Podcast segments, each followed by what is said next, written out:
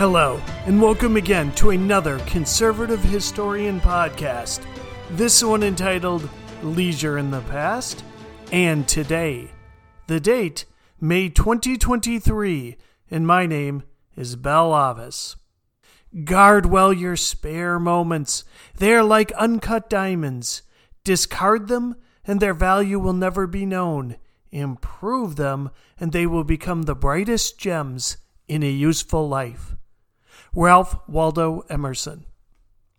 Work is a blessing. God has so arranged the world that work is necessary, and He gives us hand and strength to do it. The enjoyment of leisure would be nothing if we only had leisure. It is the joy of work well done that enables us to enjoy rest, just as is the experiences of hunger and thirst that make food and drink such pleasures. Elisabeth Elliot, Discipline, the glad surrender. Organizing your leisure effectively is the highest level of civilization. Bertrand Russell. Idle hands are the devil's workshop, idle lips are his mouthpiece. Proverbs chapter 16 verse 27. A school of thought celebrates the life of a medieval peasant, even comparing feudal life favorably, favorably against that of modern day workers. Yes, folks, the left comes up with some fun stuff, but their latest, we actually have it worse than the feudal worker. From The Overworked American The Unexpected Decline of Leisure by Juliet B. Schor, we have this. One of capitalism's most durable myths is that it has reduced human toil. This myth is typically defended by a comparison of the modern 40 hour work week with its 70 or 80 hour counterpart in the 19th century, Schor notes. During slack periods, which accounted for a large part of the year, adherence to regular working hours was not usual. According to Oxford professor James E. Thorold Rogers, the medieval workday was not even more than eight hours. The worker participating in an eight hour movements of the late 19th century was simply striving to recover what his ancestor worked by four or five centuries ago. So, right off the bat, it's kind of interesting that Schor would cite somebody who, in turn, is citing the 19th century, the 1800s, as opposed to a comparison of today. But there you have it. They even cite a 16th century bishop who wrote a schedule that Tolkien's break addicted hobbits might covet. At noon, he must have his sleeping time, then his beaver in the afternoon, which meant break, which spendeth a great part of the day. And when his hour cometh at night, at the first stroke of the clock, he casteth down his tools, leaveth his work, in what need or case soever the work standeth. James Pilkington, Bishop of Durham, circa 1570. And once again, this citation of medieval being better note a couple of things right off the bat. This is a bishop of Durham, and the church was a big part of the work life balance, if you will, of that era. I would strongly doubt that maybe the Lord working the farm would be uh, as understanding, assuming that the peasant leaveth his work, and in what case soever the work would standeth, if the Lord did not have his harvest, his food, or his work completed. I'm not sure he would have been quite so sanguine as this bishop would have us believe. According to Schor, that was Juliet Schor again, medieval peasants, depending on time and place, also enjoyed mid morning and mid afternoon refreshment breaks. These rest periods were the traditional rights of laborers, which they enjoyed even during peak harvest times. Tim Worstall of the Adam Smith Institute is having none of it. One of the things that irks my collar, yanks my goat if you like, is this idea that the medieval peasant led a life of incredible leisure, had to work vastly less than we poor saps ground down under capitalism have to. It's entirely nonsense, of course.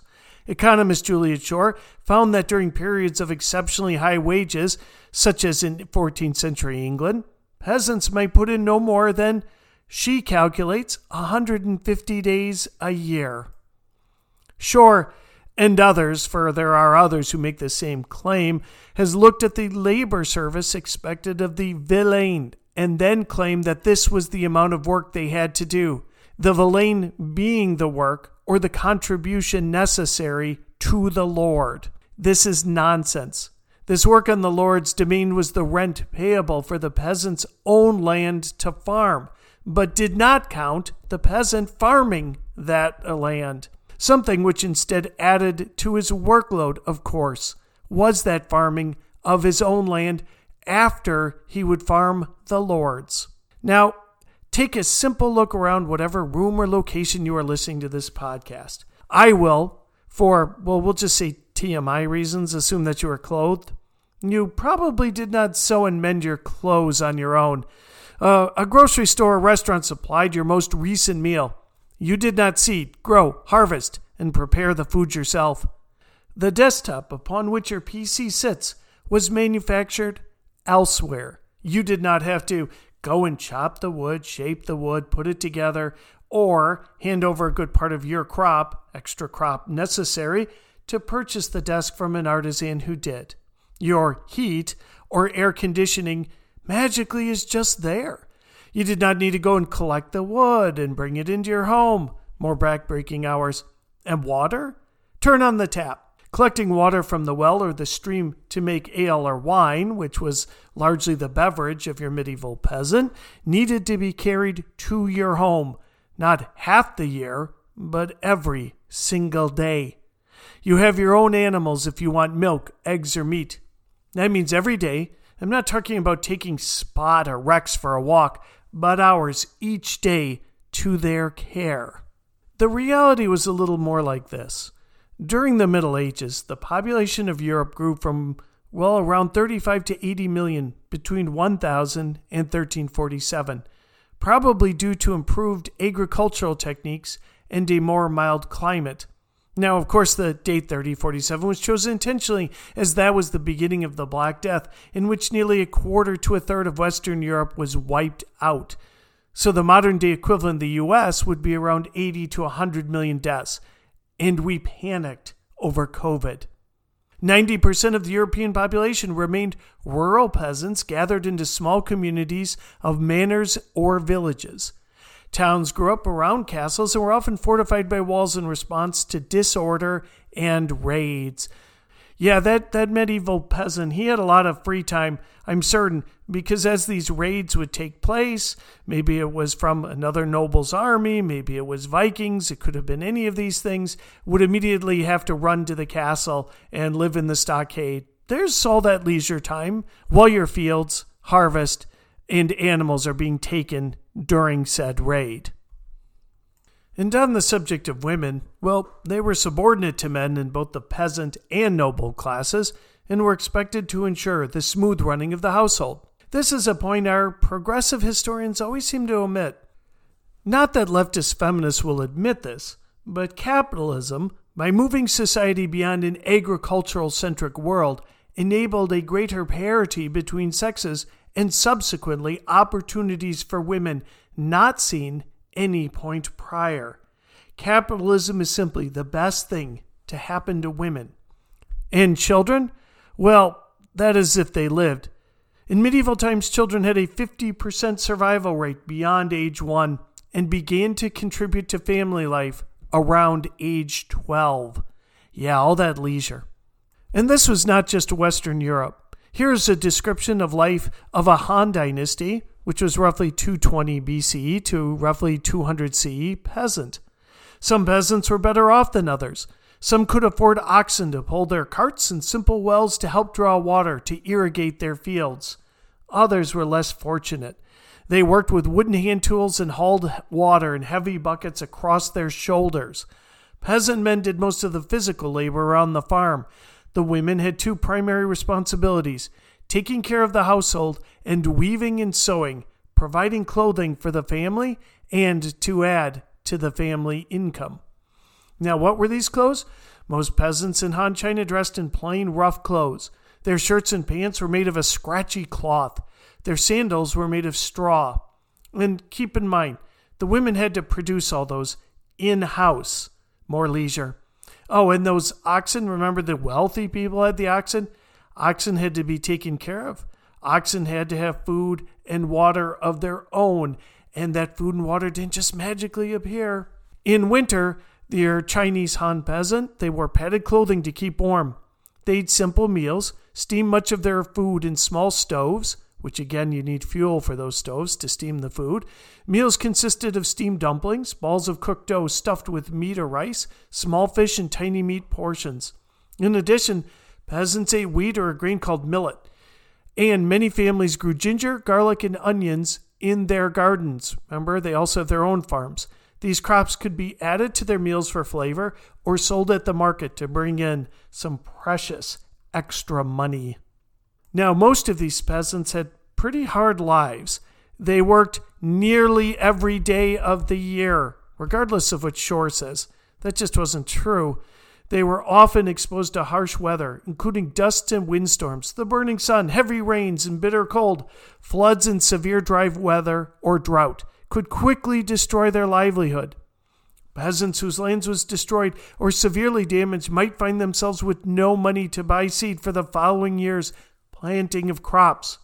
They might have to sell all of their tools or oxen to survive a harsh winter. After the government collected taxes from the peasants, many found themselves with little left to live on. So we are looking at comparisons of Western European medieval peasants and ancient Chinese medieval peasants to today. That's not what a lot of progressive historians, though, would like to do.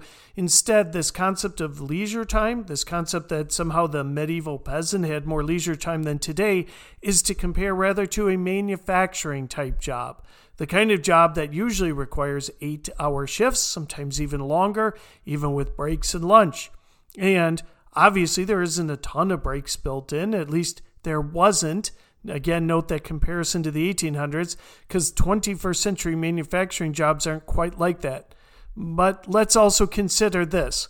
The concept of an American tethered to some assembly line is a dated concept, as only 11% of total jobs in the U.S are now manufacturing. Most of what used to be termed white collar, and any sentient person working in an office knows that breaks are not only common but frequent amongst white collar workers, is the typical style of an American worker today. Here's the reality about leisure within the United States today. According to the Bureau of Labor Statistics, men spent 5.6 hours per day in leisure and sports activities, and women 4.9 hours in 2021. So, for the men of this nation, that would translate, clearly times seven, into 40 hours every week of leisure time. And so I'm now going to pivot to a human interest story, if you will, from the United States. In a recent piece in the Wall Street Journal, a sports writer, or really a guy who writes human interest pieces that happen to be about sports, named Jason Gay, states Around the country, youth and school programs continue to lose umpires, referees, and officials at worrisome rates. The pandemic was a factor, with sports shut down or limited. Some former officials found new work, but the number one reason for leaving remains the same ugly, antisocial behavior by spectators, by parents in particular.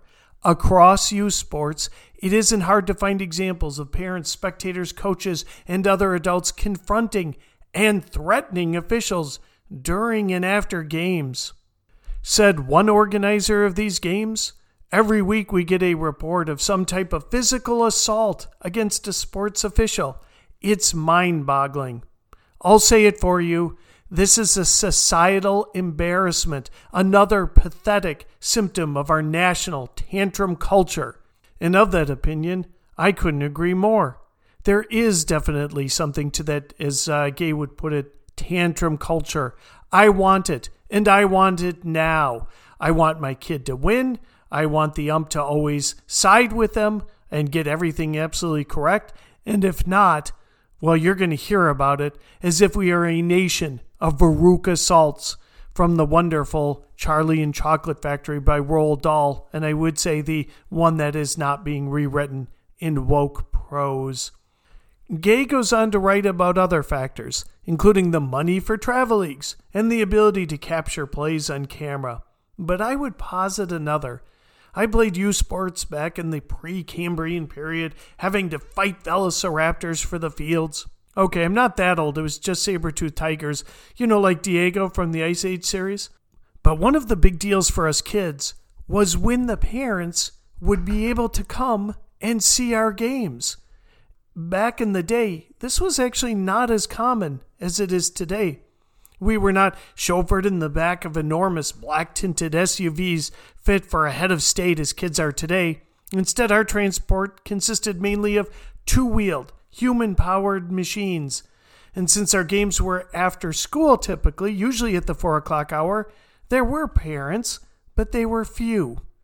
I noted that for my kids' soccer games, also right after school, there was almost always a parent for each kid, and often as not both, attending not a few games, but all of them. Now, of course, youth sports combines, well, two interesting aspects of American culture. One is, is that as Americans, we spend, ready for this number, $75 billion on sports entertainment. So we are a sports crazed people, and not just one sport like so much of the world, in which maybe cricket is number one or soccer is number one. No, we spend it across everything football, hockey, basketball, you name it, and even baseball well, maybe not the most interesting of the sports leagues, but nevertheless, we spend a lot of time and a lot of money on sports. And then I would remind you that the word fan derives from fanatic, and that's kind of how we are about sports. We're fanatics. And now we combine this with the, well, frankly, the natural sort of irrationality that comes with being a parent. We sometimes see our children more as we would want them to be. Or worse, we start to project our identities into them. So, with kids' leagues, we are essentially projecting our fanaticism of sports and combine that with, well, frankly, the sometimes irrationality of parenthood into one thing. And then even layering over at the spend with some of these travel leagues. What could possibly go wrong? But that isn't really even my point. My point is is that the parents are there. It's still a little strange to watch a I don't know a 13-year-old soccer game and look and see 40 or 50 parents standing on the sidelines with that devil's brew of fanaticism and irrationality coming to the fore. But again, my larger point is that the parents are able to be there. And I'm not talking about Saturday or Sunday. I'm talking about after school. I'm talking like 3:30, 4 o'clock at every single game. Now, I would couple this thought with the usual nonsense emanating from the mind of Bernie Sanders, a man who honeymooned in the Soviet Union and clearly has never heard of Alexander Solzhenitsyn's Gulag Archipelago, much less Mao's Great Leap Forward. According to Juliana Kaplan and Ayelet Sheffey of the Business Insider, Bernie Sanders thinks you should work fewer days. The progressive from Vermont chimed in on the four day work week debate on Twitter, writing, with exploding technology and increased worker productivity, it's time to move towards a four day work week with no loss of pay. Workers must benefit from technology, not just corporate CEOs. I always love that. Bernie can't get through a single sentence or even a statement of mind without ripping on corporate CEOs. The man's like an automaton. Just keep winding him up in the same thing millionaires and billionaires and bad corporate chieftains. It's all the same. But I digress. Back to Sanders. This isn't the first time a four day work week has caught the attention of lawmakers.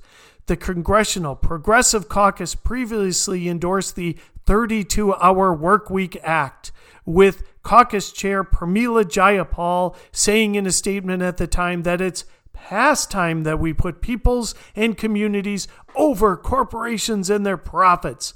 Finally, prioritizing the health, well being, and basic human dignity of the working class rather than their employer's bottom line. You bet, Jayapal, because if anything is just, just absolutely subjected to the indignities of being a human, it's having to go to work. Oh my God, it's awful. This cited a study in Britain where 3,000 workers said glorious things about the plan. Gee, shocking they would. And employers claim they made more money, which I find a little suspect. And one other thing, too, to keep in mind the kind of thing which uh, Sanders and Jayapal are not talking about that those corporate earnings, that bottom line that is being ripped apart by the progressives, is governmental revenue, a huge percentage of it. Without those monies, they can't do this or that, or, well, figuring out new ways to waste our money. So, what they'll do is, is they'll just raise taxes to compensate for it, people. And as far as that happiness of it, well, I guess it'd be true for now. My post pandemic association initially tried a three day in office, two out policy. Too much griping. So we moved to a two day in, three at home model, and everyone is happy. Things are relative. A worker going from 40 hours to 32 will revel in the time. Again, for now. But eventually, when this becomes the modus operandi, they will want 30. And keep in mind that there's certain jobs I don't know, air traffic controllers, police, doctors, nurses who can't operate like that. Somebody has to be on the job. And as Worstall notes, as to why this is all being trotted out, as for the modern American worker, after a year on the job, she gets an average of eight vacation days annually. The U.S. is the only leading nation without legislation on how much paid vacation time an employee must get. There is thus a move to make such a law. Thus, these rather tired misunderstandings of medieval life comparisons are being trotted out to aid in making that case. Yes, folks, that is what all of those medieval comparisons. Look at how much time those medieval peasants got, and the modern American worker doesn't. No, what this is is for mandated leave. Now, mandated leave sounds like a really good thing initially, but what it is is it's a government mandate and they never end well. For a corporation to be competitive, to maybe go to a 30 hour work week, might be something that they need to compete with in the future. But then let the market dictate that. Let the labor hours dictate that. Let the needs of the enterprise dictate that. Do not let Bernie Sanders dictate that, and don't let him do it with faulty and incorrect historical backing. But let's pivot to a, I don't know, maybe even a bigger question.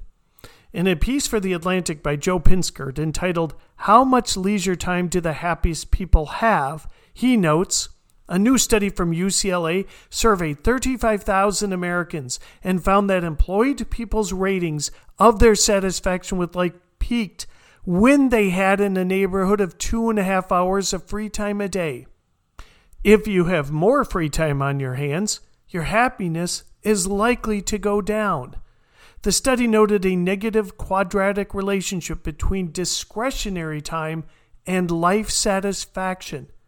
These results show that while having too little time is indeed linked to lower levels of life satisfaction, of course, working 12 hour days would do that. But having more time does not continually translate to greater life satisfaction and can even reduce it. Now, commenting on this finding for Inc. magazine, Jessica Stillman states the gap between how much free time we say we have and how much we really have is striking, as is the chasm between our sense of being time poor and the research showing we actually have the leisure time we need to live our best lives. So, why do we feel slammed even when we're not? What explains these disparities? Time use experts offer a couple of theories. Author Laura Vanderkam, for instance, suggests the problem is often we're not thinking enough about our free time. Making more active and intentional use of our hours would make them count for more. If you fritter away your free time mindlessly scrolling Facebook, in other words, it's not a huge shock that you're not going to end up wishing you had more time of leisure. And note that men have higher leisure time than women.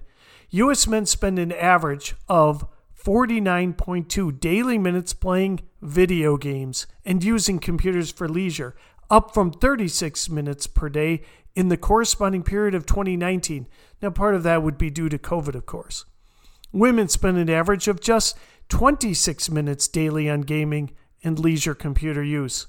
And does this time create a sense of well being and happiness that is ostensibly, but not really, Sanders' goal? One Oxford study cites positive aspects of video game playing, a study touted by several huge and influential video game companies, of course, but this was based on one Nintendo game and a very tiny sample.